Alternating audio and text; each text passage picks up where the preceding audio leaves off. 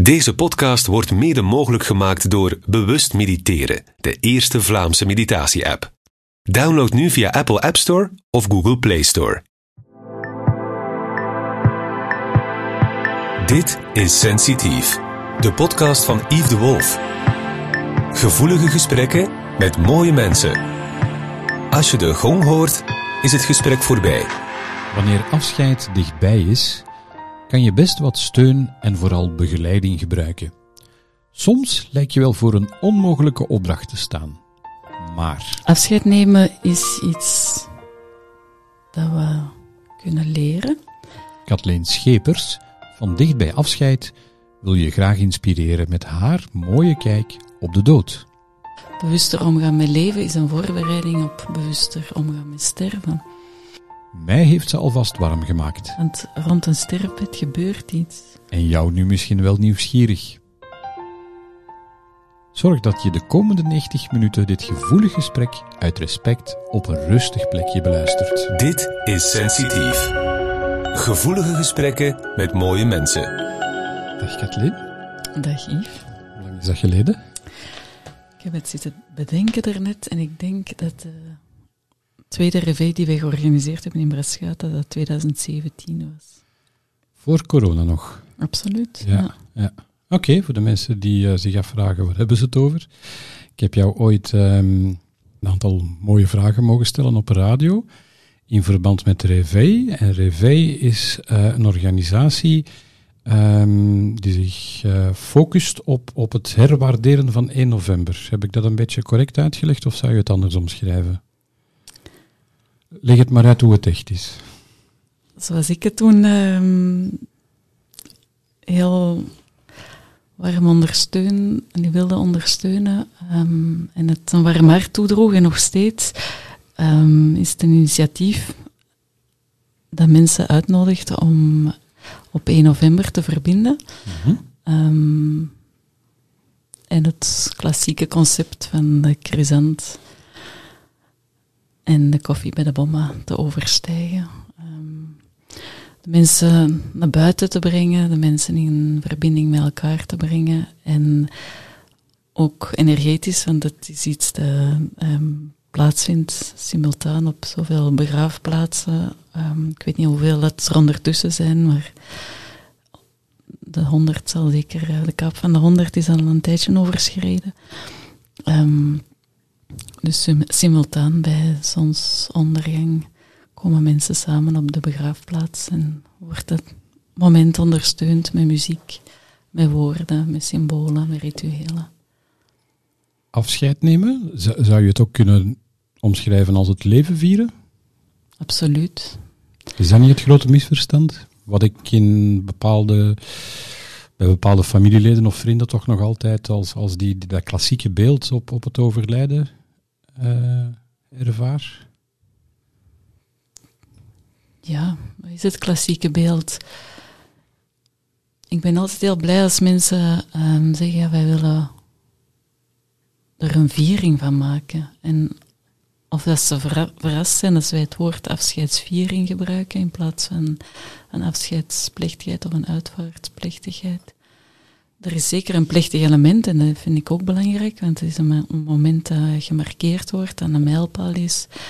Ehm, maar ja, het is een, in het beste geval een dankviering, maar het is ook het vieren van de verbondenheid, van ehm, hetgeen geweest is, van de herinneringen die je gaat verder dragen, die je gaat koesteren, die nog eens benoemd mogen worden met een grote kring van getuigen die daar dan deelachtig van worden. Mhm. Ja.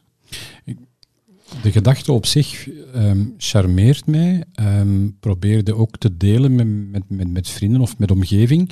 Ik, ik merkte dat er heel veel weerstand was. En, en ehm, ik weet niet meer wie, dat ik het idee ook deelde of, of mijn gedachten goed deelde. En zij begon plots over jou te praten. En toen dacht ik van, maar ja, dit is een geweldig platform om, om misschien eens een aantal meer mensen te kunnen bereiken, om, om jouw visie te horen. Ik, ik vermoed dat onze visie overeenkomt, maar jij zit er letterlijk in. Je, je doet het professioneel, uh, die begeleiding, het leven vieren of, of de plechtigheid.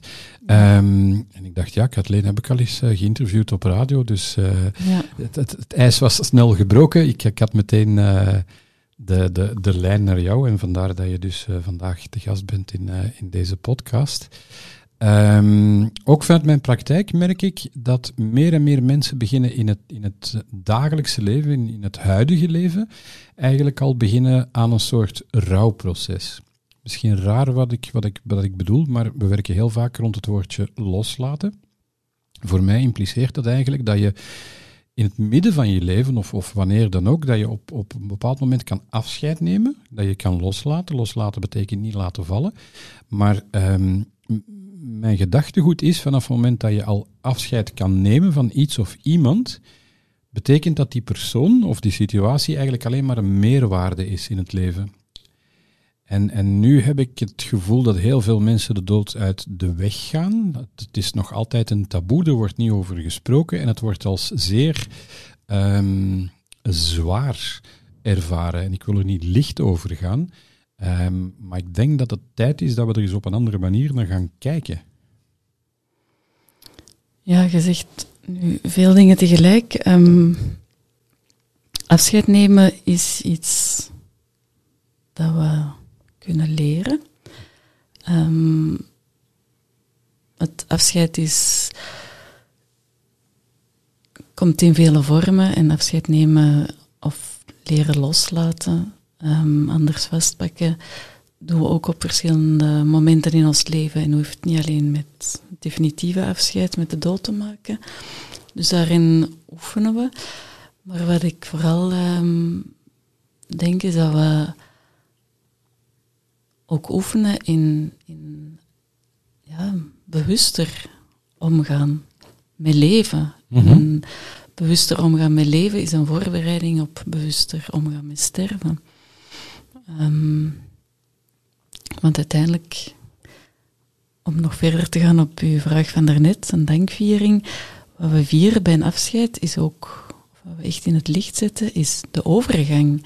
De overgang naar een andere, is het een andere dimensie, is het een andere energie, is het een andere zijnstoestand. Je kunt er veel namen aan geven. We hebben het de hemel genoemd, of een sterretje, of... Um, ja, we zijn er eigenlijk nog heel beperkt in, in onze woordenschat, omdat het een toestand is die we ons... Die we niet kennen. Binnen dit beperkte Mm -hmm. zijn, in het dit, en in deze zijnstoestand, in dit lichaam, en met dit denkvermogen, en met onze beperkte capaciteit aan zintuigen, niet kunnen waarnemen. Um, en waar we, en dat is vooral iets waar ik um, heel graag over, over spreek of, of um, in wil inspireren, we zijn de contact verloren. We zijn bang voor die dood. Dus, uh, hebben de dood als een taboe um, gaan beschouwen. Maar waarom? Omdat we ons niet meer bewust zijn van wat het sterven in, in C is, wat, dat we, um, wat er gebeurt bij het sterven. En ja, ik denk dat we doordat we die connectie kwijt zijn, dat we daardoor zo angstig zijn. Dan begint niet alles bij jezelf. Eerst een connectie met jezelf en dan met de anderen. Het is vanuit connectie met jezelf dat je connectie kan maken met de ander. Bij leven en, en bij sterven en Mhm. na het sterven. Ja. Ja. Af en toe voorzie ik ook een klein beetje muziek en, en plots dient het zich aan. Misschien een vraag die je wel had verwacht hoor. Er is leven, er is leven na de dood. Is er leven na de dood? Absoluut. Vertel. Eh, twijfel ik niet aan. Ehm, ik zou niet in staat zijn om dit werk te doen als ik zou denken dat het leven hierbij stopt. Ehm, is er leven na de dood? Ja. En hoe dat, dat leven eruit ziet, dat, ga ik jullie niet vertellen, want dat weet ik zelf ook niet. Ik, ik heb ook het aanvoelen van ehm, dat dat zo verschillend gaat zijn, zoals dat we bij leven ook zo verschillend naar het leven kijken. Gaat die invulling van wat dat leven na de dood dan is ook zo anders zijn voor iedereen. Ik geloof heel sterk dat de voorstelling die je bij leven maakt, dat die je helpt bij het sterven. En dat dus iemand die zegt dood is dood en uh, doe met mij wat je wilt, ik weet het toch niet meer. ehm, dat die effectief in die toestand eerst een tijdje mogen acclimatiseren. ja? Ehm, ik geloof ook heel sterk dat er aan de andere kant van de sluiers altijd ondersteuning is. Ehm, zowel voor wie sterk gelovig is en wie bijna met open armen het licht tegemoet wandelt, om het zo eh, uit te drukken, als degene die heel angstig of heel plots of in, nog in shock zijn omdat ze een accident of, of ehm, Van waar die passie? Want je praat heel begeesterd over het onderwerp. Dat, dat, het zit iets dieper, heb ik het Het zit heel diep, ja. Het is een... eh, het is mijn levensdraad. Ehm, ik geloof van kinds af dat we hier allemaal op de wereld komen met een pakketje kwaliteiten, maar vooral ook met een, ja, een doel, een missie. Ehm, en dat drijft mij voort. Dat heeft eh, ja, mij tot dit punt gebracht dat ik nu 15 jaar uitvaartwerk doe.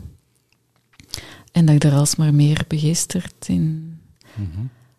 in sta. En dat ik nu ook durf uitspreken dat er leven is na de dood. En ik heb heel veel respect voor ieders levensbeschouwing. En ik denk ook dat we dat in elke religie ook anders benaderen en anders invullen. Dat we ook los van religie daar ehm, heel breed en gevarieerd ehm, beelden rond ontwikkelen. Je bedoelt echt op zielniveau dan? Ja, en op het, spirituele niveau. Hè. Want als ik aan de mensen vraag van... ehm, en was, was de papa gelovig? Oh, ja, hij is wel gedoopt. Of hij ging wel... eh, ze zijn vroeger wel naar de kerk geweest, maar al lang niet meer. Dat is niet geloven voor mij. Dat is de katholieke kerk, dat is het instituut, dat zijn de, de regels. Maar wat is daar in de kern van overgebleven en wat leeft daar in de kern, zowel bij degene die, die ehm, overgegaan is, die gestorven is, als bij degene die achterblijven? Dat is nog een thema waar dat we het eigenlijk heel weinig met elkaar over hebben. En dat ook heel individueel is en dat we helemaal inkleuren naar ons eigen aanvoelen. Wat is voor jou geloven? Geloven heeft voor mij ehm, te maken met een diep weten. En dat diep weten dat wordt aangeraakt wanneer er iets is dat resoneert. Dat kan iets zijn dat je leest, dat je hoort. Dat, dat, dat kan in een lied, in een beeld zijn. Ehm, Mag Ja. ik diep weten als voelen beschouwen, hoe je het omschrijft? Een gevoel dat je hebt van de- dit, dit klopt, ook al kan je het niet uitleggen, dat het zo sterk juist dat is niet aanvoelt. onder woorden te brengen. Dat Nee, nee, is klopt. alleszins, eh, Ja, ja. zo moeilijk daarom ook om het hier te verwoorden. Ja. Ja. Heb je ooit ehm, zelf een, moeilijk afscheid gehad? Dat de passie eventueel van daaruit is vertrokken, of is het van kleins af aan? Ik heb geen moeilijk afscheid gehad. Ik heb eh, wel als jong meisje, prille tiener, eh, aan het sterfbed van eerst mijn grootvader en een paar jaar later mijn grootmoeder aan de andere kant gezeten. Ehm, en daar heb ik vooral de, de kracht en de verbondenheid en de, ja, de verwondering van overgehouden. Want rond een sterfbed gebeurt iets. En dat is ook moeilijk te vatten, dat is ook iets ijl. Ik omschrijf het vaak als het, het, ja, een soort van heilige ruimte. Ehm, en zonder te spiritueel of, of te esoterisch te worden, want het, zit in mijn hart, het zit in, mijn, in, in al mijn cellen en ik kan er dus met veel warmte over spreken. Ehm, maar ik heb ook heel veel respect voor mensen die daar totaal anders naar kijken. Maar vanuit mijn ervaring kan ik wel vertellen van bij een dood lichaam, een lichaam dat opgebaard is, daar hangt een sfeer rond. Ik vind het zo jammer dat wij in ehm, onze cultuur de dode lichamen hebben geband. En dat is echt zo. Ehm, een lichaam wordt doorgaans vrij kort na het overlijden al weggehaald, opgehaald, weggevoerd, overgebracht. Ehm, en wat ik ook zie, en ik denk dat een evolutie is van vooral de laatste jaren, en uiteraard zal corona daar ook wel voor iets tussen zitten, maar ook daarvoor al was er een tendens om, om steeds minder te gaan groeten. Dus een lichaam nog gaan begroeten in de dagen na het sterven. Ook dat is aan het. eh, Denk je dat het uit angst komt van mensen, onwetendheid, of, of wordt het gestuurd? Ik denk dat dat ook te maken heeft met het feit dat, dat we niet meer weten hoe we daarmee om moeten. En dat er toch ergens iets leeft van een dood lichaam is iets vies en, ehm, en hoe gaat hij er dan uitzien en dat je niet meer ons, ons vader of ons moeder of, of mijn man of mijn vrouw zijn. Of, en dat is, een dood lichaam is uiteraard anders dan Mhm. hoe dat je iemand bij leven hebt gekend. Maar een dood lichaam is nog altijd het lichaam van diegene die je graag gezien hebt. En het is niet omdat die gestorven is dat dat opeens iets vies zou zijn. En een lichaam dat sterft en afsterft. En ja, er is een ontbindingsproces, om het woord te gebruiken. Ehm, maar dat gaat ook allemaal niet zo snel. En het hoort ook bij het kunnen afscheid nemen, kunnen loslaten, kunnen beginnen rouwen. Dat je kunt zien dat een lichaam aan het versterven is. En daarmee dat ik ook zo, een- zo graag een warm pleidooi hou voor de thuisopbaringen. We zijn dat in onze cultuur ook verloren. Ehm, bij onze noorderburen is dat nog heel gewoon. Dus we hoeven helemaal niet ver te gaan. Ehm, maar hier, ja, we zijn gelukkig met een nieuwe generatie eh, uitvaarders, zoals we ons noemen. Ehm, uitvaartbegeleiders. We leggen heel erg de focus op die begeleiding.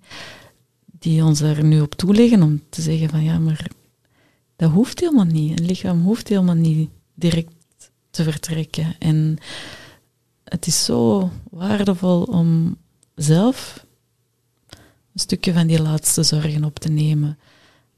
Dat dat on, onwennig voelt en dat, ehm, dat er eerst misschien paniek is van ja, maar oh, en hoe moeten we dat dan doen? Ja, er zijn dan mensen voor om dat stukje proces mee te begeleiden, die daar advies in kunnen geven, maar die vooral ervoor kunnen, en dat zie ik dan een beetje als onze rol, mee die ruimte kunnen bewaken, dat dat zich mag Mhm. voltrekken, dat dat, dat dat in alle liefde en alle zachtheid kan en dat daar ja, die angst geparkeerd kan worden of, of mag verdwijnen. Ja. Ehm, en vraag het aan iedereen die het gedaan heeft, die is daar helemaal warm en ontroerd van, nog steeds. Dat is een ervaring die je meeneemt.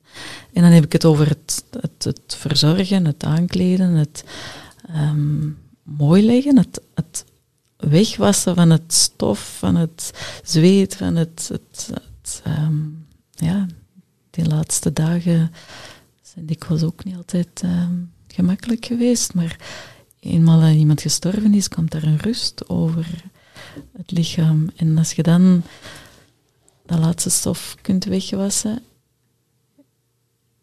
een lichaam dat met zorg en liefde is opgebaard, dat ontroert. Een mooi En- visueel einde. Niet alleen visueel, er gebeurt heel veel op een ander niveau. Mhm. Ja, ja. Ja. En als je dat dan nog kunt thuis doen, en een lichaam eh, kan ook vanuit een palliatieve eenheid of vanuit het ziekenhuis of vanuit een rusthuis zelfs eh, naar huis gebracht worden als er nog een thuis is. Of bij een van de kinderen. En je kunt dan nog een aantal dagen daar rond aanwezig zijn. Ja, dat creëert ook zoveel kansen om te verbinden, om ehm, bij je gevoel te komen. Dicht bij jezelf te komen, dicht bij een overledene te, overledene te komen. En nu respect uit te drukken. Dat voor mij is dat een kernwoord, dat we respect hebben voor onze doden en voor de pas overledenen, dat die met veel respect omringd worden. Want dan komen we terug bij dat geloof. Ik geloof dus dat iemand sterft, dat de ademhaling en de hersenfuncties stoppen. Maar dat is maar één fase van het stervensproces. En dat versterven, dat gaat verder. En ehm, de ziel vertrekt, maar de ziel blijft die eerste dagen nog heel dichtbij. En dat is voelbaar rond zo'n overledene. En als je dat dan thuis in alle liefde en in alle sereniteit kunt doen, dan kun je dat ook ja, ervaren zelf. En ik geloof heel erg dat je dat niet alleen voor jezelf doet, maar dat dus een groot cadeau is voor degene die vertrokken is. Een groot cadeau is voor degene die achterblijven. En dat het een ondersteuning is ook van het stervensproces. Dus ja, het is, een, het is Vind die eigenlijk- overgang. hè. Ik vind het eigenlijk ongelooflijk dat dit zo snel ter sprake komt. Hè. Het is niet afgesproken. Dit is eigenlijk de reden waarom dat ik jou heb gevraagd. nu, nu denk ik er terug aan. Ik had het gehoord dat iemand inderdaad ehm, thuis kon opgeborgen worden en, en dat er een ritueel Opgebaard. en, en dat er op, op, een, op, een, eh, op een innige manier kon afscheid genomen worden. En dat is mij zo geraakt en ik ben dat beginnen vertellen tegen mensen en plots ben jij dan ter sprake gekomen. Dus ik wou het een klein beetje sturen in die richting, maar je begint er zelf over, dus dat, dat vind ik fantastisch. Ehm, ik denk dat er ook heel weinig mensen zijn die, die weten dat het kan. Ja, Is er een misverstand dat het, dat het niet wettelijk is, of, of ik weet het niet. hè? dat weet ik niet of mensen vergeten zijn dat dat kan. Het wordt ook niet aangeboden, of te weinig aangeboden. Daar ehm, vrees ik een beetje voor. Ja. Ja. Zijn Het zit niet in onze voor? cultuur om, om, om te vertragen en om die, die tijd en ruimte te nemen om te gaan voelen van wat hebben wij nu nodig. En die uitnodiging op dat moment voelen en krijgen van ja, dat kan een heel verschil maken. Mhm. En als ehm, in onze klassieke ja, uitwaarts eh, aanpak, die is geëvolueerd naar, naar eh, we, zijn er om, u, om voor u te zorgen, maar we zijn er om u te ontzorgen en om, we nemen het uit uw handen en dan hoeven jullie daar... Enfin, ik had mij voorgenomen om daar niet negatief over te zijn, want ik kan... eh, ik wil ons vooral, allee, mij vooral focussen op hoe dat wij het dan Mhm. zien en anders doen. Want ik geloof echt dat iedereen wel het beste voor heeft. Ehm, Maar waarom wordt het niet aangeboden door ehm, de iets minder. ehm, nee, iets minder is verkeerd uitgedrukt. Door, door, anderen. Heeft het, heeft het te maken met, met, met financiën? Heeft het met geloof te maken?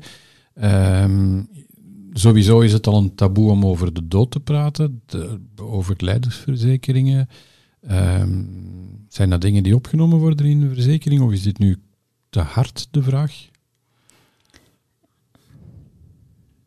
ik doe daar niet graag een uitspraak over, want dat klinkt als een oordeel. Nee. Maar ik denk dat het ehm, in het verdienmodel van de begrafenisondernemer, ehm, in het verdienmodel enerzijds en in het, ja, hun, de organisatie van hun dagelijks werk Zoals Ehm, vele andere sectoren. niet meer past. Want een thuisopbaring, dat vraagt misschien wat meer begeleiding en dat vraagt meer nabijheid. En daarom ook dat wij hier op een heel andere manier in zijn gaan staan. Als wij een begeleiding doen, dan doen we er eentje. Dan doen we één begeleiding en dan is dat intens. Ook voor ons. En dan hebben we daarna ook tijd nodig om rust te Ja. vinden. En, en ehm, voordat je aan de volgende, k- allee, naar de volgende familie kunt gaan. Dus dit is geen, zoals wij erin staan en zoals... eh, Het is geen lopende band, geen fabriekswerk. Nee, daarmee wil ik niet zeggen dat een klassieke begrafenisondernemer dat wel is. Maar ja, het gebeurt genoeg dat klassieke begrafenisondernemers een aantal, een paar aannemingen per dag doen. Mhm. Ik vergelijk het een beetje met mijn eigen praktijkwerk. Ik, ik probeer het ook te beperken. Ik wil geen fabriek, ik wil tijd maken voor mensen. En Mhm. soms is dat tien minuten, soms is dat een, een uur twintig. Het gaat over die connectie die op dat moment nodig is. Ja. En men, men verdient dat als men dat vraagt. Mhm. Ehm, wat ik een beetje, ehm, wat bij mij een beetje wringt is dat je, ehm, ik vind het fantastisch dat je dat oproept rond, rond, rond het einde, maar ik probeer het veel sneller in het leven te doen. Want je sprak over respect, respect voor de doden, maar ik vind dat er sowieso in de samenleving te weinig respect is voor elkaar. Ja, sowieso is het... Ik denk als we nu kunnen beginnen met, met een andere samenleving, dat, dat we automatisch evolueren naar waar dat jij nu voor aan het eh, inspireren bent. ja, alles gaat over bewustzijn. Dus Mhm. als we groeien in bewustzijn bij leven, dan kun je rond dat sterven ook veel dieper gaan en veel bewuster omgaan met het proces dat zich dan voltrekt. Zowel bij degene die aan het vertrekken is, als bij degene die achterblijven. Dus het ligt allemaal in de lijn van. Ik denk ook dat de begeleidingen die we al hebben mogen doen, ja, als je iemand thuis brengt van een palliatieve eenheid en we baren die man mooi op en we komen de volgende ochtend daar terug en dan staat er vol bloemen en kaarsen, maar vooral ook heel veel kristallen. Ja, die kristallen die hebben hun waarde bij leven al gehad. En dat is nu iets heel plastisch om uit te drukken van het is de kwaliteit van wat je bij leven beleeft die mee de kwaliteit van dat sterfbed kan bepalen. Hoewel dat zeker niet altijd zo is, want ik geloof ook heel sterk dat er ja, in het geval van een, een, een, lang, langer afscheid, waar iemand eh, echt een ziekbed heeft gehad en een, palliatief proces, dat daar ook korte tijd enorm veel groei kan zijn. Mhm. En dat er ook bij degene die gaat sterven, maar ook bij de, zijn entourage, ja, echt grote sprongen nog kunnen gemaakt worden. Hoe reageren mensen uit de palliatieve zorg op, op hetgeen jullie aanbieden? Heel positief, Gelukkig. absoluut. Zijn ze op de hoogte dat het bestaat? Ja, is daar nog veel eh, werk? Goh. Ik geloof in de, in, in de organische groei. Volledig akkoord. Ja. En ik ben ook niet degene die hoog, hoog van een toren staat te schreeuwen van we moeten het allemaal anders gaan doen. En ik geloof ook dat er, ja, dat er voor iedereen gepaste entourage is en dat er, ehm, als we het dan over die klassieke begrafenisondernemers hebben, die hebben hun cliënteel en wij gaan die ook niet daar weghalen, want wij hebben gewoon Nee, dus ze moeten van ons ook zeker eens schrikken. Wij, wij doen het gewoon op een heel andere manier voor een publiek dat het ook anders wil. En het is van daaruit dat ik zelf ook nu die switch ben gaan maken om, onze diensten uit te breiden en, en het hele proces te kunnen begeleiden. Ik heb eh 15 jaar geleden mijn eerste uitvaart gedaan inhoudelijk. Dan werden wij ingeschakeld. Ik ben jarenlang ingeschakeld geweest voor het ehm, inhoudelijk voorgaan van een plechtigheid. En dan was alles in kannen en kruiken, was alles geregeld bij een begrafenisondernemer. Dan werden wij gebeld of dat we een plechtigheid ehm, konden voorgaan. En dan ga je met de familie op pad om de afscheidsviering voor te bereiden. En dan gaan we naar de familie toe, nemen we de tijd voor een heel uitvoerig gesprek, een diepgaand gesprek. Een gesprek dat vanaf het begin eigenlijk toch wel naar de kern gaat. Je vertelt over het leven, maar je vertelt eigenlijk vooral over de liefde. En ook de moeilijke stukken komen aan bod. Mensen openen hun hart en ons hart staat ook helemaal open. Van het moment dat je een drempel overgaat om bij een familie uh, binnen te gaan, ja, Het begint sowieso bij jou. Als jij je openstelt, gaan zij het voelen. begint er iets te stromen. Ja. Ja. En dan hebben wij, in- dan hebben we dat gesprek, dan, dan wordt er muziek gekozen, foto's gekozen, eh, in vele gevallen. Ehm, en dan bereiden wij met alle input die we krijgen de afscheidsviering voor. Ehm, ik zei vroeger altijd, ja, we zijn een soort pastoor, maar dan eh, niet religieus. Ehm, maar ik ben gaan voelen gaandeweg dat de behoeften zo hard aan het veranderen zijn. En dat soms wel gebeurde dat we dan precies te laat aan boord kwamen. Dat je voelde van ja, maar hier leeft, hier leeft nog zoveel anders. En, en bedoel- dan vind ik dat je mist de kansen. Ehm, Wat bedoel je met exact te laat? ja, als, al, als een hele uitvaart in kannen en kruiken is. En mensen, en je voelt dan van, ja, maar ze- dat had toch veel meer passend geweest als we het zo of zo zouden kunnen gedaan hebben. Omdat wij juist in die diepte gaan en met die mensen echt in connectie gaan.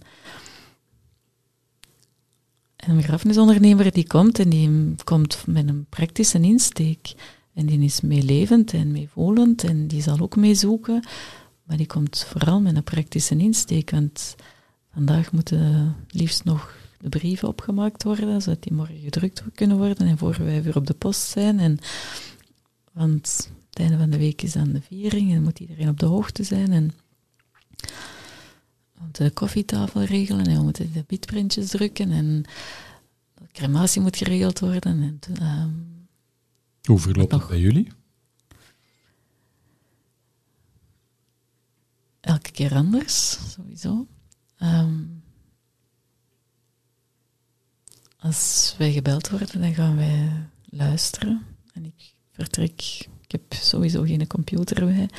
Ik heb een wit blad en een schriftje bij. Ehm, en ik ga mee voelen. Ik ga mee voelen wat leeft hier, wat, wat is hier nodig. Ehm, ik ga vertellen. En door te vertellen informeren we, inspireren we, zonder iets te willen opdringen, want ik verkoop ook niks. Ik verkoop geen producten, ehm, waar dat je, ik heb geen etalage of geen vitrinekast waar dat je kunt komen kiezen. Maar ik ga wel voelen van, ah ja, dat zou kunnen. En dan stellen we iets voor, of de mensen vragen van, oh, bestaat dat? En dan zoeken we mee. Ik heb ehm, in het begin gedacht van, ik voel me hier eigenlijk een beetje Pippi Langkous. Ehm, ik heb het nog nooit gedaan, maar ik denk dat ik het wel kan. En natuurlijk hebben we... Ik heb opleiding gevolgd, en, ehm, maar je begint dan en, en ik heb heel veel ervaring van aan de zijlijn en ik heb in die sector heel veel gezien en gehoord en gevoeld. Maar om het nu helemaal zelf te doen, is mo- is, is momenten een uitdaging. En, en, en toch is er altijd dat vertrouwen van het komt goed. Het komt, en nu ondertussen doen we dan ook ehm, ja, de paparazzen en, en dat moet ook gebeuren. Maar dat is ondergeschikt aan de rest van het proces. Want wat er, ja, wat wij mee proberen te faciliteren is, is een, een, veilige bedding geven aan dat proces, een, een creatieproces ook. Want ja, vaak hebben mensen nog geen script klaar liggen. Hè? Dat hoeft ook helemaal niet. Is ook niet belangrijk. En ik geloof ook niet dat, het, ehm, dat we nu allemaal echt onze uitvaart zelf moeten gaan voorbereiden en helemaal moeten uitschrijven van zo willen we het, want dat is ook niet helpend. Het is ook belangrijk dat de nabestaanden ruimte genoeg krijgen om te doen wat zij nodig achten. Dat er een aantal richtlijnen zijn gegeven en dat je weet, is cremeren of begraven, dat is een cruciaal onderscheid. Ehm, maar als een, een persoon op voorhand zegt, nu zeg, ik wil niet dat mensen mij nog zien als ik gestorven ben, dat is heel delicaat, want dan kunnen de wens wel willen respecteren, maar wie weet hebben die nabestaanden wel heel erg de behoefte om nog...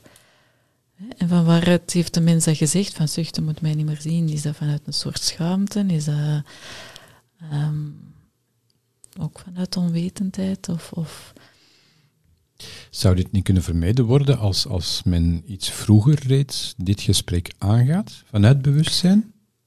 Ja, en dat zijn de mooiste begeleidingen, waar dat er al, een al gesprekken zijn geweest, of een proces is gestart voor het sterven. Ehm, en natuurlijk, en we komen ook in families waar de dood onaangekondigd komt.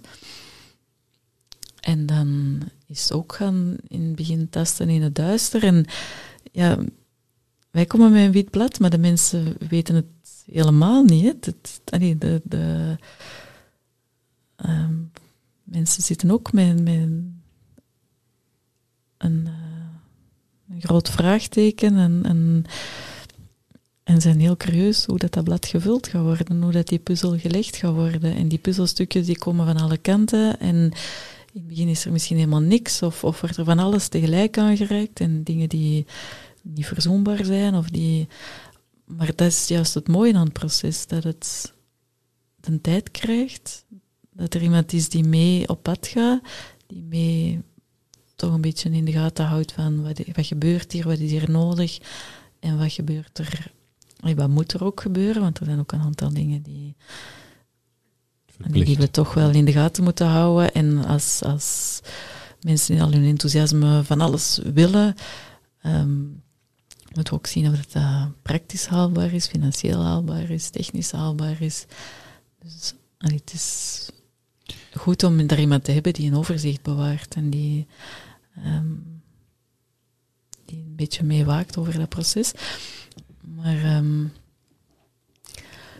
ja, dus wij gaan eerst naar, nee, we gaan bij familie luisteren en voelen. En dan echt Yves, wat er dan gebeurt is, is zo wonderlijk. En ik kan er met zoveel liefde naar kijken en verwondering naar kijken van um,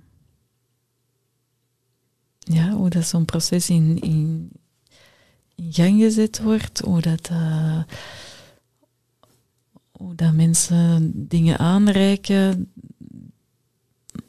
soms heel verbaasd zijn van elkaar, van tja, dat jij daaraan denkt, of oh, heeft hem dat tegen u gezegd, of, of uh, voelde jij dat zo aan? Um, het is toch in weinig families dat iedereen overeenkomt over hoe het mag, moet, kan ja, verlopen. Dat hoor ik ook wel vaker van mensen die dan hier, door wat ik nu vertel, aangesproken worden en, en, en iets dat, dat, dat, binnenkomt, dat resoneert en zegt, ah ja, zo wil ik het ook. Maar ja, ik heb ook nog zussen en broers en die die hebben ook kunnen zeggen en die gaan het misschien anders willen.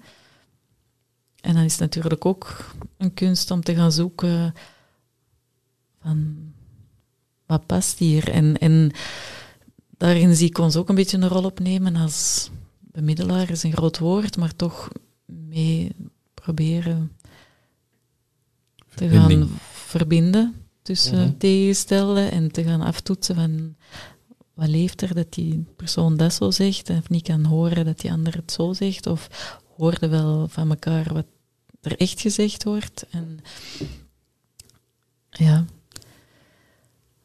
En je hebt, er blijft ook altijd een. Uh, ja, hiërarchie is niet het juiste woord, maar ik vind het nu niet, maar een, een rangorde. Dat, eh, en die toont zich dan ook wel. Je kunt niet altijd iedereen verzoenen, maar de partner die al zo lang samen is, die Mhm. gaat haar partner, haar man of eh, zijn vrouw toch wel het beste kennen. En soms gebeurt het ja, dat we iets doen waar dat, eh, mensen die iets verder staan mee inschuiven.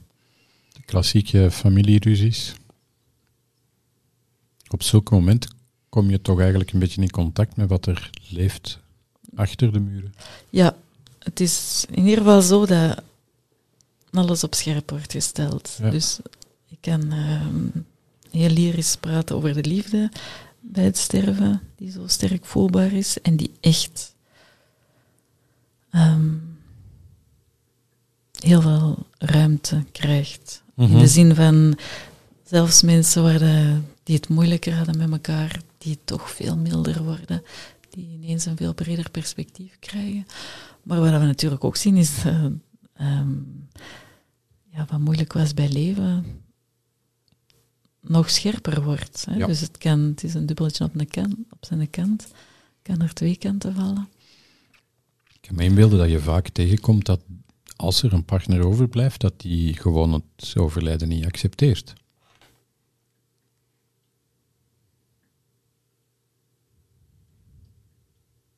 Hoe ga je daar dan mee om? Je bedoelt als iemand eh, met een plots overlijden wordt geconfronteerd en dat niet... Ja, wat een shock met mensen doet, dat is onwaarschijnlijk. Hè? Dat, is heel ontwrichtend en dat is een factor die een uitvaart zeker eh, moeilijker maakt, of een afscheid zeker moeilijker maakt, omdat... Ik ben geen psycholoog of gedragstherapeut, maar een, een shock ja, verandert een mens. Dat, legt dingen stil, verlamt, dat brengt u ver weg van uzelf. Dat is om dan te zeggen, hou het afscheid dichtbij en ga voelen van wat je nodig hebt. Dat, dat, ja, dat pakt daar niet. Maar ehm, Kom je ook niet in contact met mensen die niet willen rouwen? Ja. En wat je daarnet vraagt, want ik ben daar nog op eh, verder aan het voelen. Mensen die het dan niet, niet willen accepteren of niet willen. Ook daar zie ik de mooiste dingen gebeuren van hoe dat iemand helemaal platgeslagen kan zijn. In alle ja, ontsteltenis en, met de woede en de, hele, de hele waaier aan emoties die erbij komt, op reageert. Maar dan toch tussen dood en uitvaart, en mijn plots overlijden en een tragisch overlijden, is er doorgaans ook wat meer tijd, want dan is er nog onderzoek. En, ehm, maar dat er toch enorm veel veerkracht in een mens zit. Want dat tegen dat die afscheidsviering dan plaatsvindt, en ook daar durf ik het woord afscheidsviering gebruiken, ehm, ja, is er al zoveel gebeurd. En zie je toch hoe dat die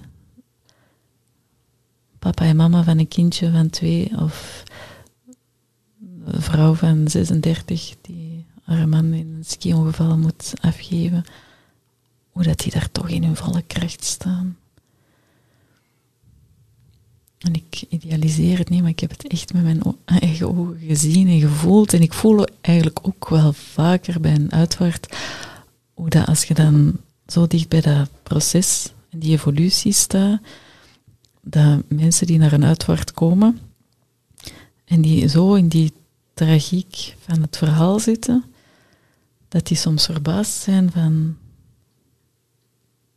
hoeveel licht er toch kan zijn en hoeveel licht er ook straalt rond diegenen die achterblijven in die meest tragische omstandigheden. Dus mensen die met hun, hun eigen drama en, en emoties binnenkomen en dan verschieten van... Hoe ga je om met mensen die in het, absoluut in het drama willen blijven zitten? Niet bewust, maar onbewust?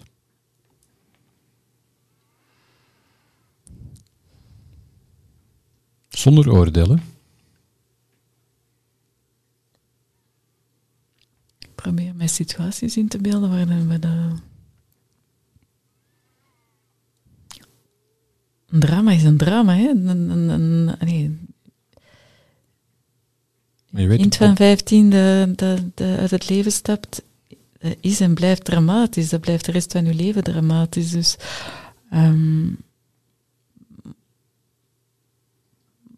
maar toch, en daar wil ik echt heel Mhm. graag over getuigen, is die liefde. Het klinkt wollig misschien voor die. Ik kan het. Ik, er zijn geen woorden voor. Ik kan het niet, niet genoeg uitdrukken wat er dan toch aan, aan warmte, aan verbinding, aan, aan liefde, aan verlangen is. Dat maakt dat je in dat, pro- in dat allee, het intens proces, het korte proces tussen het sterven en het, het, de afscheidsviering, dat er heel veel Moois. mooie dingen gebeuren. Mhm. En het is een cliché ook dat mensen zeggen van ja, hè, we willen hem het mooiste afscheid geven, want dat is het laatste dat we kunnen doen. En dat is effectief een drijfveer voor veel mensen. Maar dat maakt wel dat, ja, dat, dat, dat mensen ergens hun kracht hervinden. Want dat is ook, als je dan lam platgeslagen bent door een, door een shock.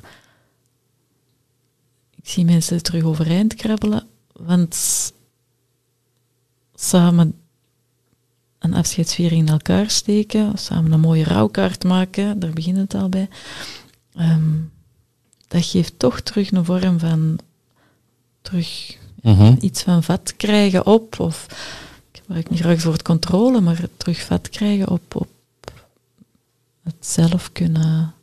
En daarmee dat ik het ook zo belangrijk vind om mensen uit te nodigen om te kijken van wat kunnen we zelf doen.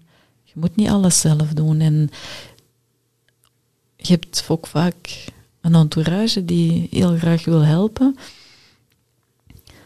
Een rouwkaart maken. Ik vraag altijd een familie, is er iemand in de familie die, die iets of wat grafisch onderlegd is?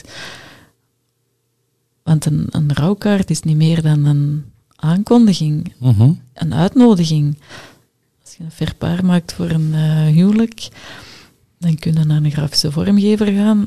Maar veel mensen zijn daar heel creatief mee en maken een mooie uitnodiging voor hun trouwfeest zelf. Als je een nieuwjaarskaart maakt, die kunnen we allemaal zelf maken tegenwoordig met die de sites waar je Ja. kerstkaartjes op kunt bestellen. En, ehm, dus ik wil maar zeggen, het, het kan in alle eenvoud zoveel betekenen als je iets zelf doet. Ik herinner mij een, een zoon die, en het was via WhatsApp, dat hem zei van, oh Kathleen, zou ik het zo doen? Of, of, of zou, kijk er eens naar welke... En dat was maar heel miniem advies, maar die was zelf begonnen aan een rouwkaartje voor zijn vader te ontwerpen. Ehm, en dan denk ik, ja, iedereen krijgt vaak hè, ehm, opmerkingen nadien, of, complimenten van, oh, mooie kaart. Ja, hoe fijn is dat dan als je kunt zeggen, ik heb dat zelf gedaan. Mhm. En niet omdat je dat dan wilt zeggen dat je dat zelf gedaan hebt, maar gewoon het gevoel van, dit is ook iets wat ik nog voor mijn vader heb gedaan. Dat is de connectie, dat is de verbinding. Hè? Ja. Ja. En dat zit hem in heel, heel kleine dingen en dat is dan heel praktisch en dan, dat vraagt tijd en dat vraagt ook aandacht en soms zijn mensen zo over, over, ah nee, overdonderd en, en, en in shock. Maar zelfs echt, Yves, in de, de, de meest, want ik heb nee, op die 15 jaar aan een heel brede waaier aan verhalen eh, mogen mee beleven en, en mee begeleiden. Maar zelfs in de meest tragische sit- situaties zie ik hoe dat mensen dan toch ja, energie vinden. En in alle eerlijkheid, ik zie ze tot aan het afscheid en ik ben, doe geen rouwbegeleiding. Dus ik, ik, het is niet dat ik die families nog consequent blijf zien nadien. Dat was ook een van mijn vragen achteraf. Wat achteraf? Wat achteraf.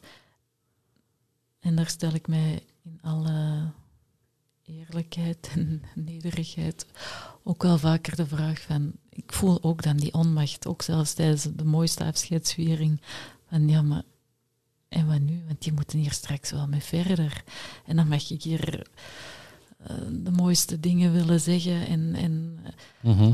en veel liefde steken in, in het vinden van de juiste woorden.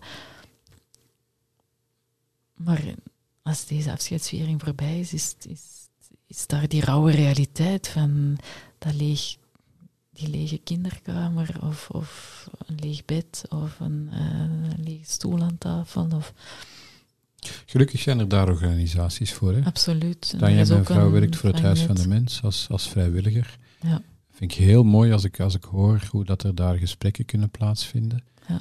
Ehm, omdat die nazorg voor mij toch ook wel zo belangrijk is. Ja.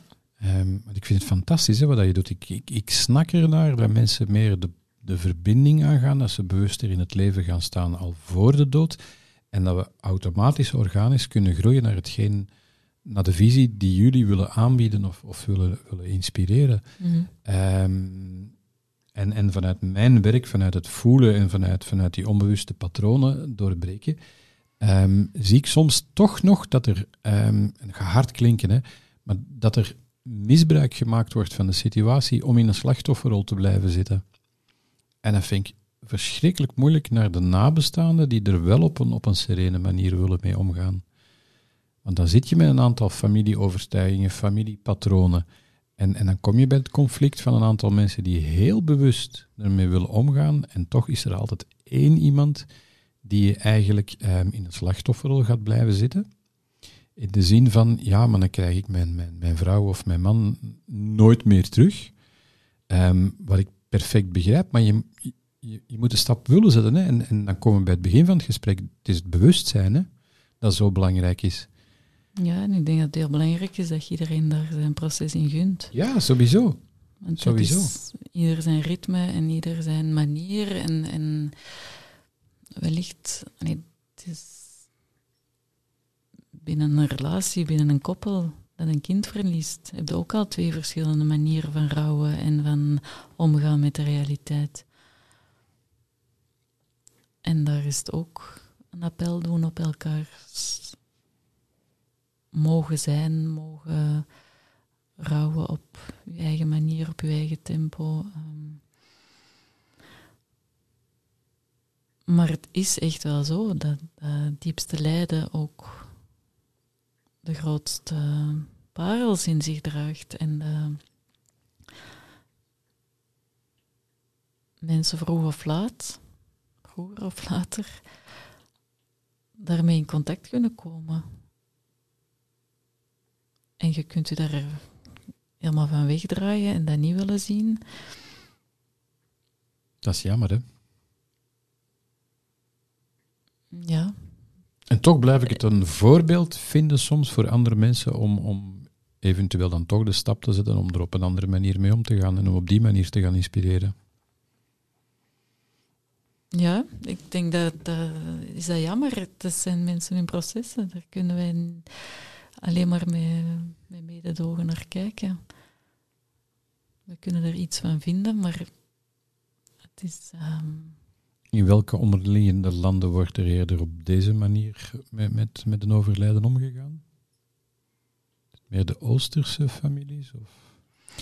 Ik ehm, wil u graag vertellen van mijn gesprek vorige week in de woestijn. Ik heb daar met een Bedouin gepraat. Ehm, en ik was... En ik ben echt naar hem gegaan op een avond en gezegd van... Uh, vertel eens hoe dat aan jullie cultuur is, hè, een afscheid. En ehm, ik was zo ontroerd door zijn verhaal in zijn boven Engels ehm, kon hij met zoveel warmte vertellen. En ik kreeg, er allemaal, ik kreeg er een heel beeld bij van hoe dat in hun cultuur moet zijn. Ehm, het heeft mij zo geweldig geraakt, omdat het voor mij de bevestiging is dat een afscheid bij het leven hoort en dat een afscheid ja, iets is dat door de gemeenschap gedragen kan worden. En die mensen doen dat. Die hebben geen begrafenisondernemer nodig. Die doen dat allemaal zelf. En die zei, ja, hè, bij leven ehm, maken wij of kopen wij al, eh, sparen wij voor een, een wade, een lijkwade. En die bewaren wij, wij in de moskee. En soms zijn er weldoeners die ineens eh, grote pakketten eh lijkwade schenken. En dan, eh, dus als iemand sterft, kun je gewoon naar de moskee gaan en daar ligt een, een, een lijkwade. Ehm, het afscheid voltrekt zich daar ook in het beste geval een dag zelf, hè, binnen de 24 uur. Ehm, maar er wordt een heel gemeenschap in betrokken en in gang gezet, zonder dat iemand die moet aansturen. Of ehm hij zegt ja, en ondertussen zijn er al anderen die een kuil zijn gaan graven op de begraafplaats. Ehm, en daar liggen ook stenen. Allee, Mhm. ik heb het misschien niet allemaal. Ik romantiseer het misschien, maar. eh, het zijn de beelden die ik gekregen heb met wat hij mij vertelde. Ehm, want ook stenen worden soms geschonken. Ehm, dus er zijn altijd stenen. En dan beginnen ze een kuil te graven. En dan wordt er een muurtje, een, een grafkeldertje, gemitst eigenlijk.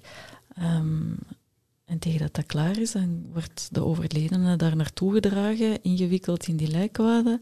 Dan gaat er iemand mee in dat graf die het gezicht eh, ontsluiert. Dus een, overledene wordt daar in die lijkwade begraven, maar met gezicht En, ehm, en zegt ook, ja, de familie komt direct rond de nabestaanden staan. Die mogen drie dagen niks doen. Die, die, daar wordt voor gekookt, gezorgd. Ge, allee, alles Ontlast. gebeurt door de familie, wordt gedragen mee door de familie. En eh, dezelfde dag nog worden daar, komt iedereen samen rond het graf en wordt er gebeden. En ehm, hij zegt, en soms zijn we daar met 100 of met 150 mensen. En dan denk ik, maar voilà, die tamtam, die gaat dus echt heel snel. Ehm, en wij zijn dan bezig met rouwdrukwerk en priorzegels en alles. Ah nee, Mhm. moet mooi en, en ik geloof ook dat er in schoonheid iets van troost kan zitten. Dus ik vind dat in, deze, in onze cultuur ook belangrijk dat we daar aandacht aan geven. Maar in de essentie is het, is het dat wat er nodig is. Dat mensen opgetrommeld worden en samen een, een kring vormen, samen een bedding geven aan, aan dat verdriet en die rouw, dat samen dragen.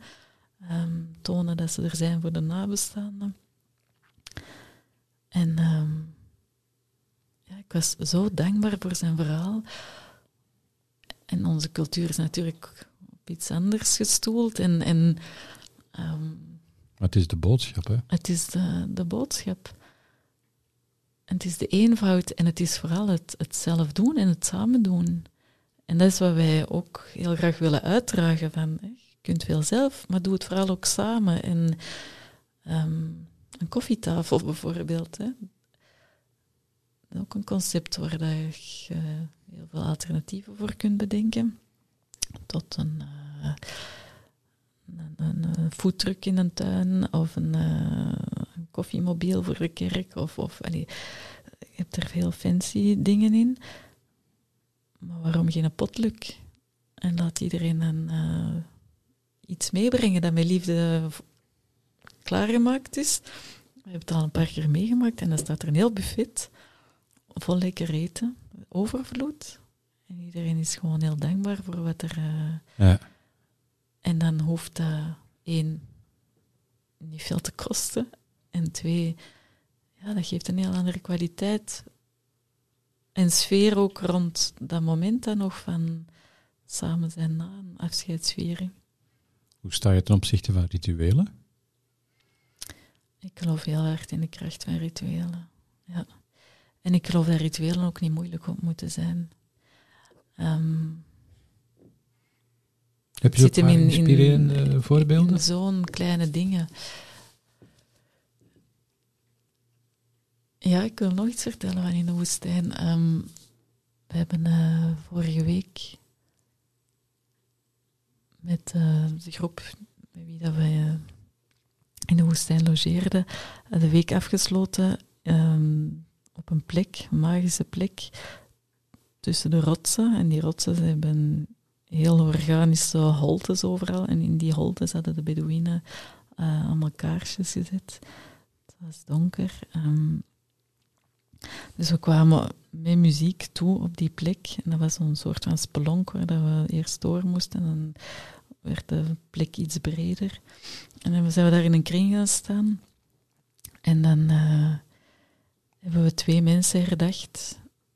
Een van de inspiratoren van die organisatie, dus die ondertussen overleden was. En de andere was de zoon van een van de deelnemers. Ehm, en we hebben ons daar rond verbonden, we hebben daar muziek voor gemaakt, we hebben naar muziek geluisterd. En die twee mensen zijn op zo'n mooie manier aanwezig gebracht. En dat bedoel ik met een ritueel behoeft niet veel. Hoeft... Maar de kracht van het eren en het dichtbij brengen en het ehm, tastbaar aanwezig maken bijna van... Dat was zo mooi en zo troostend en zo ontroerend. En ik dacht, ja, nu, we doen hier allemaal samen iets voor die man die zijn zoon verloren is. Maar we doen ook iets voor die zoon die een jaar geleden gestorven is en die hier gewoon bij ons is. En dat... hè, doen we dat ook. Hè. Dan, dan worden de overledenen ook in het licht gezet en, en met veel warmte omringd. En dat doen we op 1 november, doorgaans in onze cultuur. Maar zo het herinneren van iemand, het, het een kaarsje aansteken bij een foto voor iemand, heeft die kwaliteit ook al. Hè? Dus het... ehm,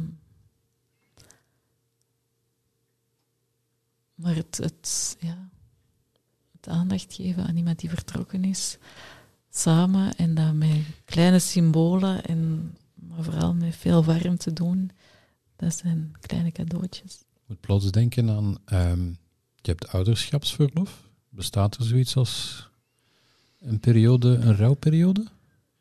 Ja, maar daar zijn we het allemaal over eens dat dat veel te kort is en belachelijk Hoe- kort is. Hoe is het nu?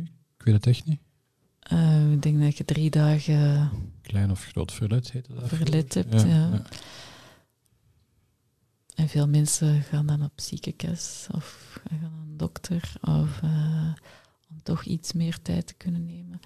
En ook daarin is natuurlijk allee, heel wat aan het veranderen wel. Hè? Want ik denk dat er ondertussen ehm, veel werkgevers zijn die ook veel meer begrip hebben. Of, of er wordt ook meer gedaan rond communicatie op de werkvloer, rond rouw en rond afscheid. En nu, ik ben daar eh, zeker niet in thuis. Ik kan er niet over uitweiden. Misschien een persoonlijke vraag en een vreemde vraag, maar, maar we, we hebben het nu over ehm, het afscheid op zich, de, de, de vormgeving, de, de, het spirituele er rond. Ehm, vind je dat een overlijden enkel op, op ehm, organische manier, dus een, een, een, natuurlijke dood? Ongeval is nog iets anders. Hoe, hoe sta je ten opzichte van, van vroegtijdige beëindiging, euthanasie? Ehm, is daar voldoende aandacht voor? Of, of rijmt dat niet met, met jullie eh, Ja, tuurlijk. visie? Voor mij gaat het over respect. Dus als het ehm, iemand zijn keuze is om, om zelf te kiezen wanneer dat. eh, Want dat kan een onderdeel maken van, van, van, van, van de sfeer, van, van de geest, dat, dat er ehm, respectvol mee omgegaan wordt. ik denk dat respect alles is. Mhm. Want er zijn zeker ehm, ehm, gedachten of ideeën rond het feit van dat een natuurlijk sterven een keuze is van, van de ziel en dat het, het zelf beëindigen, dat dat iets eh, heel mentaal is. Maar wat ik daar nu zelf over denk, dat doet er niet toe. Het, het, het is vooral belangrijk dat er respect is voor de keuze van... En zo'n euthanasie, dat wordt ook... Dat gebeurt niet zomaar, hè. Dat wordt ook, daar gaat ook een heel proces aan vooraf. Mhm. En daarin wordt ook eh, de familie toch wel betrokken. En mij gaat het niet zozeer voor of, of, of tegen euthanasie. Ik, ik merk gewoon, in, ook, ook in mijn omgeving, ehm, dat het inderdaad niet zomaar gebeurt. Gelukkig dat daar een heel proces aan vooraf gaat. Maar dat er vanuit bepaalde middens toch wel, ehm, laat ons zeggen, het, eh, ik kan niet zeggen dat men het makkelijk moet maken, maar men probeert het vaak toch wel lastig te maken. Mensen die uit, uit oprechtheid na lang overleg de beslissing maken. Je, je weet dat er een aantal processen zijn. Er zijn een aantal dokters die eh, toch uit, uit, uit, uit schrik niet in dat, in dat mooie voor mij proces durven gaan. En dat vind, ik- dat vind ik wel moeilijk. dat is jammer, want ehm, dat is ook een frustratie die dan blijft hangen bij de nabestaanden. Hè? Dus dat is ook iets dat dan wordt meegenomen in het proces nadien. Dus het bijna opdringen van een eenzijdige visie. Hè? Mhm. Ja, er zijn ook wel wat misvattingen rond. Soms denkt ook iemand, of denkt de familie nog te vaak, te vaak van als, we beslissen voor euthanasie, dan moet dat ook instant kunnen gebeuren. En dat dat dan soms meer tijd nodig heeft, of eh, die tijd is er dan plots niet meer in, in, in de beleving. Ehm, en toch wil ik blijven geloven dat. eh, ik mag daar geen uitspraken over doen. Ik, ik- als iedereen er eer en geweten handelt, dan gebeurt er wat er moet gebeuren. Waarom ben je soms geremd om, om een uitspraak te doen? Dat is toch gewoon vanuit het hart? Nee, dat is vanuit de mind en dat is een oordeel. Vind ik zelf. Een mening hebben. Ja, als je. Ik, ik voel mij niet aangesproken om het te gaan uitspreken over hoe het beter georganiseerd zou moeten zijn. Of hoe eh, mensen vanuit angst. ehm, Daar heb je het woordje. ja, Angst regeert hè, op het ogenblik. Angst voor de dood, angst om afgewezen te worden, angst om niet meer vertrouwd te worden. mhm, dat is voor mij ook geen onbekende angst. We hebben allemaal angst. En angst is een van de, eh, grootste. Je weet dat angst een van de meest misbruikte woorden is. Hè? Het gaat om angst om te voelen, om te durven voelen, om in dat gevoel te durven gaan. En voelen is niet altijd leuk, hè? Voelen heeft twee kanten. Ja. En We leven in een angstcultuur, dat klopt. En een angst die ehm, heel erg gecultiveerd wordt. ben je angstig om dood te gaan? Ik ben helemaal niet bang om dood te gaan. Mooi. Maar zeg ik nu, en ik denk dat dat eh, stoer overkomt, of stoerder overkomt dan dat ik het bedoel. ehm, want ik denk dat heel veel angst te herleiden is naar de angst om dood te Om de angst. Ja. Ja. Ik kan me inbeelden als je, als je zo vanuit een passie, en ik voel, ik vind het zo mooi hoe dat je, dat je er kan over praten, hoe, hoe, hoe dat je de visie wil delen, hoe dat je wil inspireren. Ehm, het gaat natuurlijk over, over de begrafenissen van anderen.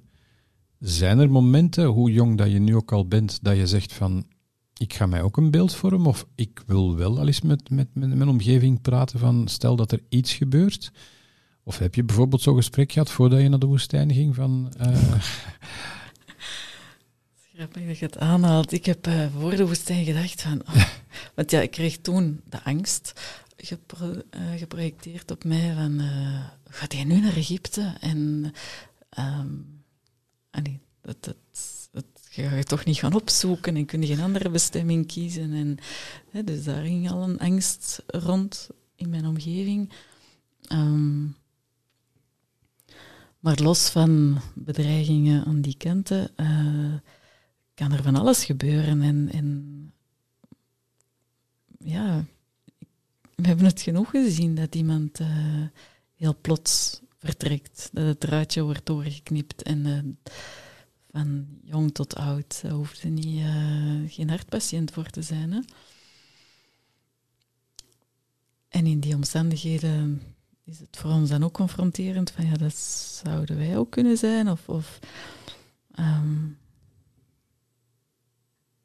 en dan moet ik eerlijk toegeven dat ik daar dus uh, nog niet op voorbereid ben. En dat ik dacht van oei, als er nu iets met mij gebeurt, dan laat ik toch wel uh, rommel op de eerste plaats achter. Uh, dan idealiter had ik dan alles netjes gesorteerd en gearchiveerd en die dingen. Maar ik zou heel graag de tijd willen vinden en de tijd nemen om, om dingen uit te schrijven. Ik heb dus schriftjes gekocht en ik heb die meegenomen naar de woestijn met het idee daar ga ik tijd hebben om naar mijn kinderen, naar mijn partner, naar mijn ouders um, brieven te schrijven. En vooral naar mijn kinderen toe wil ik er eigenlijk zou ik daar graag aan beginnen om zo. Hoe oud zijn jouw kinderen? Die zijn uh, bijna 15 en 17. Dus die zijn nog jong en die zitten daar zeker niet op te wachten. Maar ja. Zijn dit dingen die, die rond de ontbijttafel worden besproken? Het onderwerp de dood? Ja, bij ons is de dood uh, nee, mooi. deel van het leven. En als ik een urne ga halen in het crematorium en die staat even op de salontafel thuis, dan, dan ja, dan is die urne gewoon bij ons. En dan uh, um, denk ik wel soms wel van ja, die kinderen, er zijn weinig klasgenoten die van hen wellicht, die er zo uh, dat is een cadeau voor hen mee geconfronteerd worden. Maar zeker een cadeau. Anderzijds zijn ze zelf ook en die hebben zij hun eigen manier van ermee omgaan en hun eigen processen daarin. En, en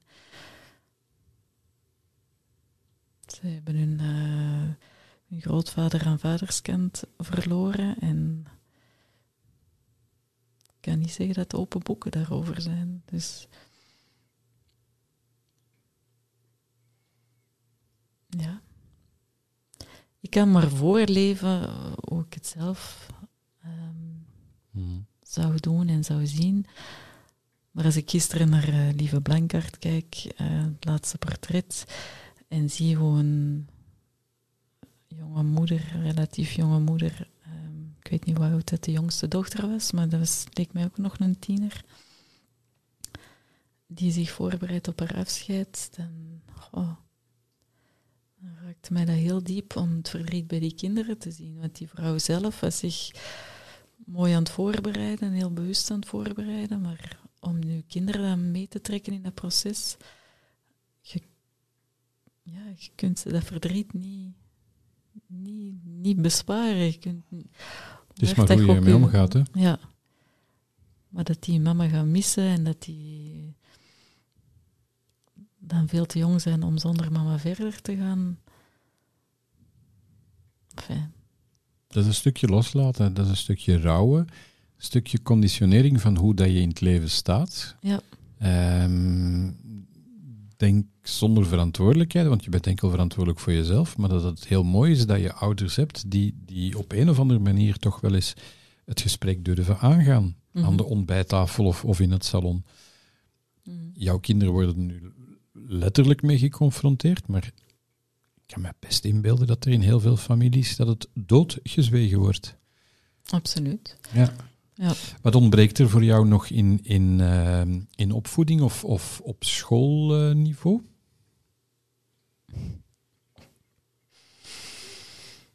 Hoeveel tijd hebben we nog? ik, um, je bedoelt in de rouwcultuur. Ja. Ja, ik denk dat onze kinderen veel meer handvaten zouden kunnen, moeten kunnen krijgen, ook op school, om over gevoelens te praten, om zich kwetsbaar te tonen, om te verbinden, om rituelen op school te doen, om uh, ja, te durven delen. En te zien, ook de, hoe verdriet en hoe dat. ehm, hoe dat pijn, hoe dat, dat universeel is en hoe. Ja, dat er achter de façade van het eh, feestboek gebeuren en. Uh, niet het is al achterhaald, maar heel het TikTok en, en de nieuwe media, dat alles zo oppervlakkig en. Mhm. ehm, goedkoop voorbij komt.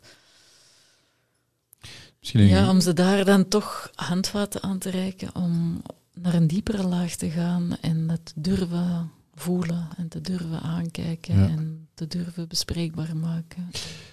misschien een gevoelig onderwerp, maar de, de coronaperiode is voor mij een gemiste kans geweest om, om in het onderwijs over gevoelens, over emoties te leren communiceren, om te verbinden. Als je ziet wat er gebeurd is in zorgcentra, tegenovergestelde van verbinding, mensen die geen afscheid hebben mogen nemen van familieleden. Ik, ik durf echt zeggen dat ik het misdadig vind. Ja. ja. Dat begrijp ik. Dat is een gemiste kans. Dat was traumatiserend, Ja, daar ben je het toch mee eens. absoluut. Ja, Ja. oké. Want allee, er werd heel eh, dramatisch gedaan ook over de kleine plechtigheden toen, hè, dat er maar 15 mensen uitgenodigd mochten worden.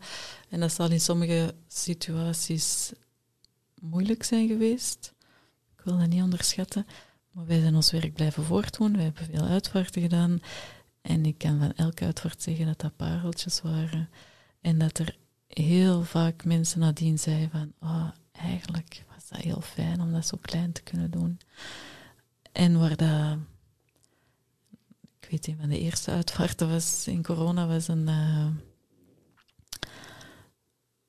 een jonge man die, die gestorven was aan kanker, een papa van, jonge kindjes. Ja, en die, die aula zou te klein geweest zijn, moest het eh, geen corona zijn geweest. Maar die vrouw die zei nadien van, oh, ik was zo blij, want mijn kinderen mochten daar gewoon rondlopen. Ik heb me daar niet aan geërgerd.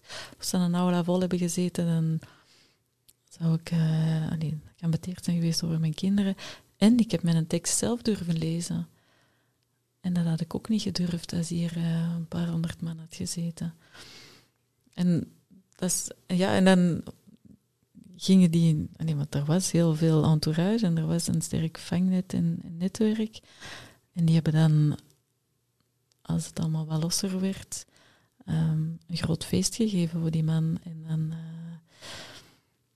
op die manier dan toch nog Mhm. verbonden met elkaar. Hè. Dus die alternatieven die kwamen er ook. En dat heeft mij gebracht tot het, het afscheid in twee versnellingen um, ook te durven benoemen of te, ja, uit te nodigen om daarover na te denken van waarom moet een afscheid zo breed en publiek zijn. Um, dat is een grote stressfactor. Gaat de zaal groot genoeg zijn? Hebben we een zaal die waar een paar honderd man in kan? Want ja, er gaan waarschijnlijk wel veel volk komen. En um, ah, hoeveel printjes moeten we dan drukken? En oh, die koffietafel en wat gaat het allemaal kosten? En ja. Maar die discussies bij een huwelijk ook, hè?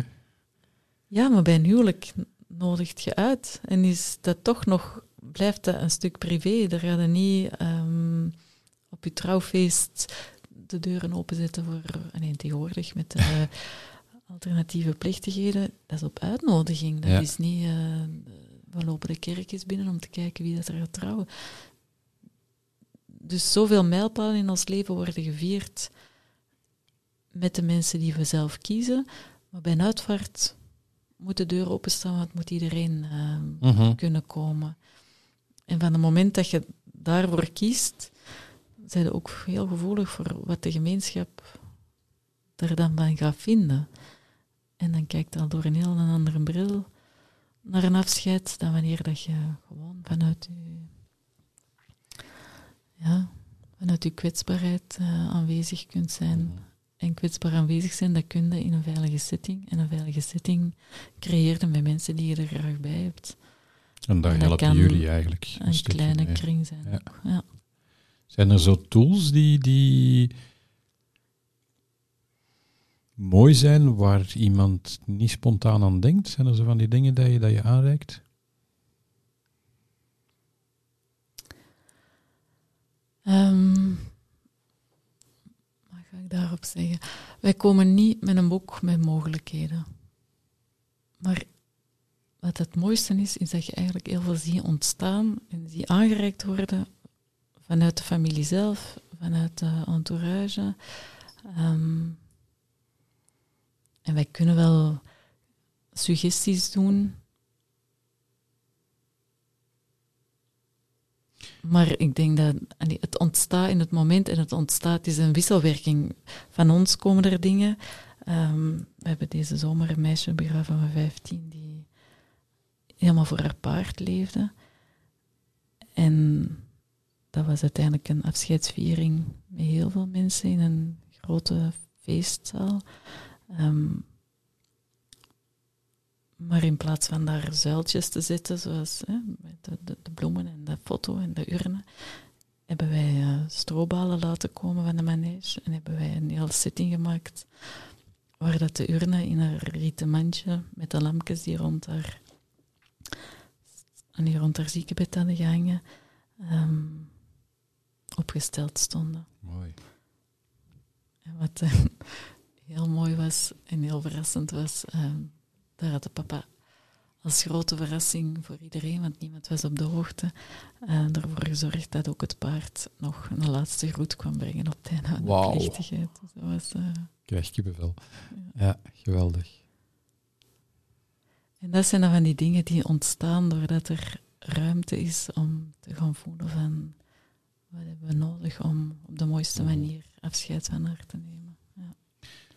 Toen me denken dat een paar, paar dagen of een paar weken geleden kreeg ik een mail, compleet iets anders. Je weet dat ik een meditatie heb, heb ehm, over rouwmeditatie in de app kon geplaatst worden. Nu, ik was een beetje overdonderd door de vraag, maar nu dat ik hier met jou dit gesprek voer, misschien moet ik eens een beetje rouwmeditatie gaan schrijven om aan te bieden. Mhm. Ik wil je graag helpen. Ja. Nee, ik heb ooit een, eh, een virtuele troostwandeling gemaakt en dan eh, als ehm, podcast ook. En dan neem ik de mensen echt mee in het, ja, het contact maken en het dichtbij brengen van eh, wie dat je mist. Mhm. Ja. Mooi, mooi, mooi. Ik wil jou bedanken. Ja, Ja, je hebt me geïnspireerd. Ehm, ook een beetje bevestigd in, in het feit dat ik ehm, totaal langs een andere zijde mee mensen wil enthousiasmeren of inspireren naar, naar bewustwording. Ben ik al aan het doen vanuit mijn praktijk in het dagelijkse leven, jij op het einde.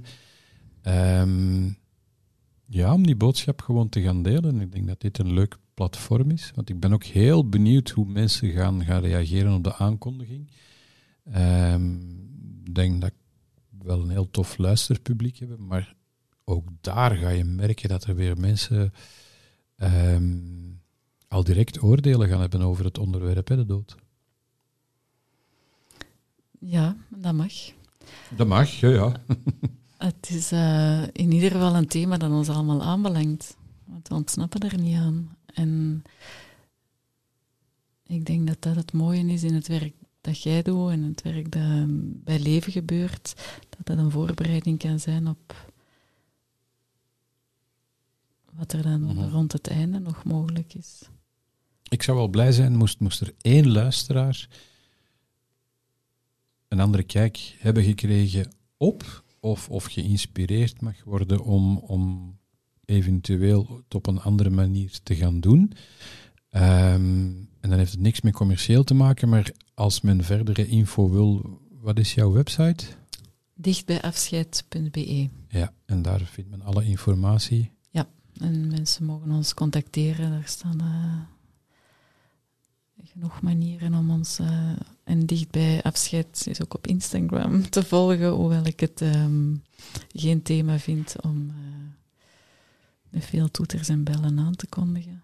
Maar in alle integriteit. En kwetsbaarheid delen we daar toch ook iets. Alles hangt toch af van de intentie waarom dat je het wil delen. Ja, Ik denk juist, ik wil niet per se zeggen Instagram, maar dat het juist de bedoeling is dat jullie meer over die dingen gaan praten. Dat, dat die boodschap ruimer verspreid wordt vanuit Mm. jullie authenticiteit en van je, vanuit jullie oprechtheid. ja. Mensen gaan het voelen hoor, maar ze moeten het te weten komen. Mhm. Wat ik misschien nog wel wil vertellen, we hebben nu een huiskamerlezing gelanceerd, waarbij het concept is dat we met een tien, maximum vijftien mensen samen zitten.